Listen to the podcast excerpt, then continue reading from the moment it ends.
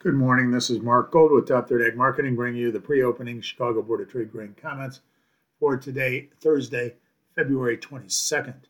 In the news this morning, overnight eBuy prices were March corn up three quarters of a cent at 411 and three quarters.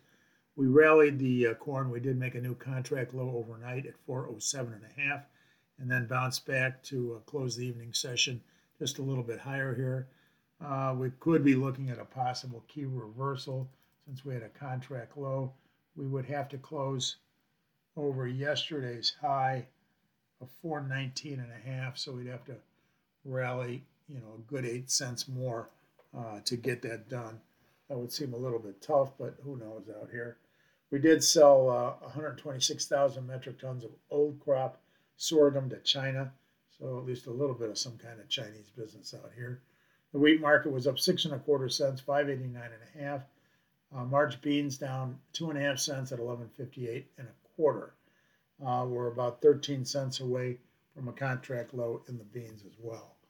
Um, why has the wheat been so strong? We had the key reversal two days ago, followed by a nice rally yesterday late to close higher, and then up six and a half cents here this morning. Um, what's behind all this, considering Russia is just fire selling you know, wheat around the world at very low prices. Why is our wheat rallying?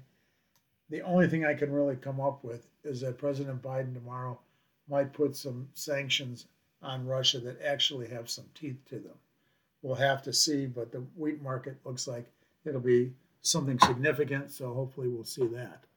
Uh, bean market making uh, lower prices overnight, not quite testing the uh, contract lows.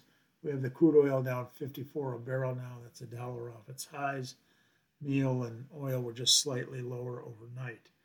Um, the Argentinian Rosario Grain Exchange says that the corn production is going to be down from 59 million metric tons to 57. Soybeans down from 52 million metric tons to 49.5. The dryness in Argentina continues today, but it looks like they should get good rains over the next four to five days. Uh, I think really the big question for this market is what is Biden going to do on the sanctions tomorrow? Uh, we'll have to keep an eye on that. Exports are delayed till tomorrow because of the um, holiday on Monday. So, you know, there's not a whole lot of fresh news out here. Stock market is close to making new highs out here. Uh, I don't think that'll have much of an impact on the grain markets. That's really about it. If you have any questions, give us a call 1 877 884 3343. That's 877 TT Hedge.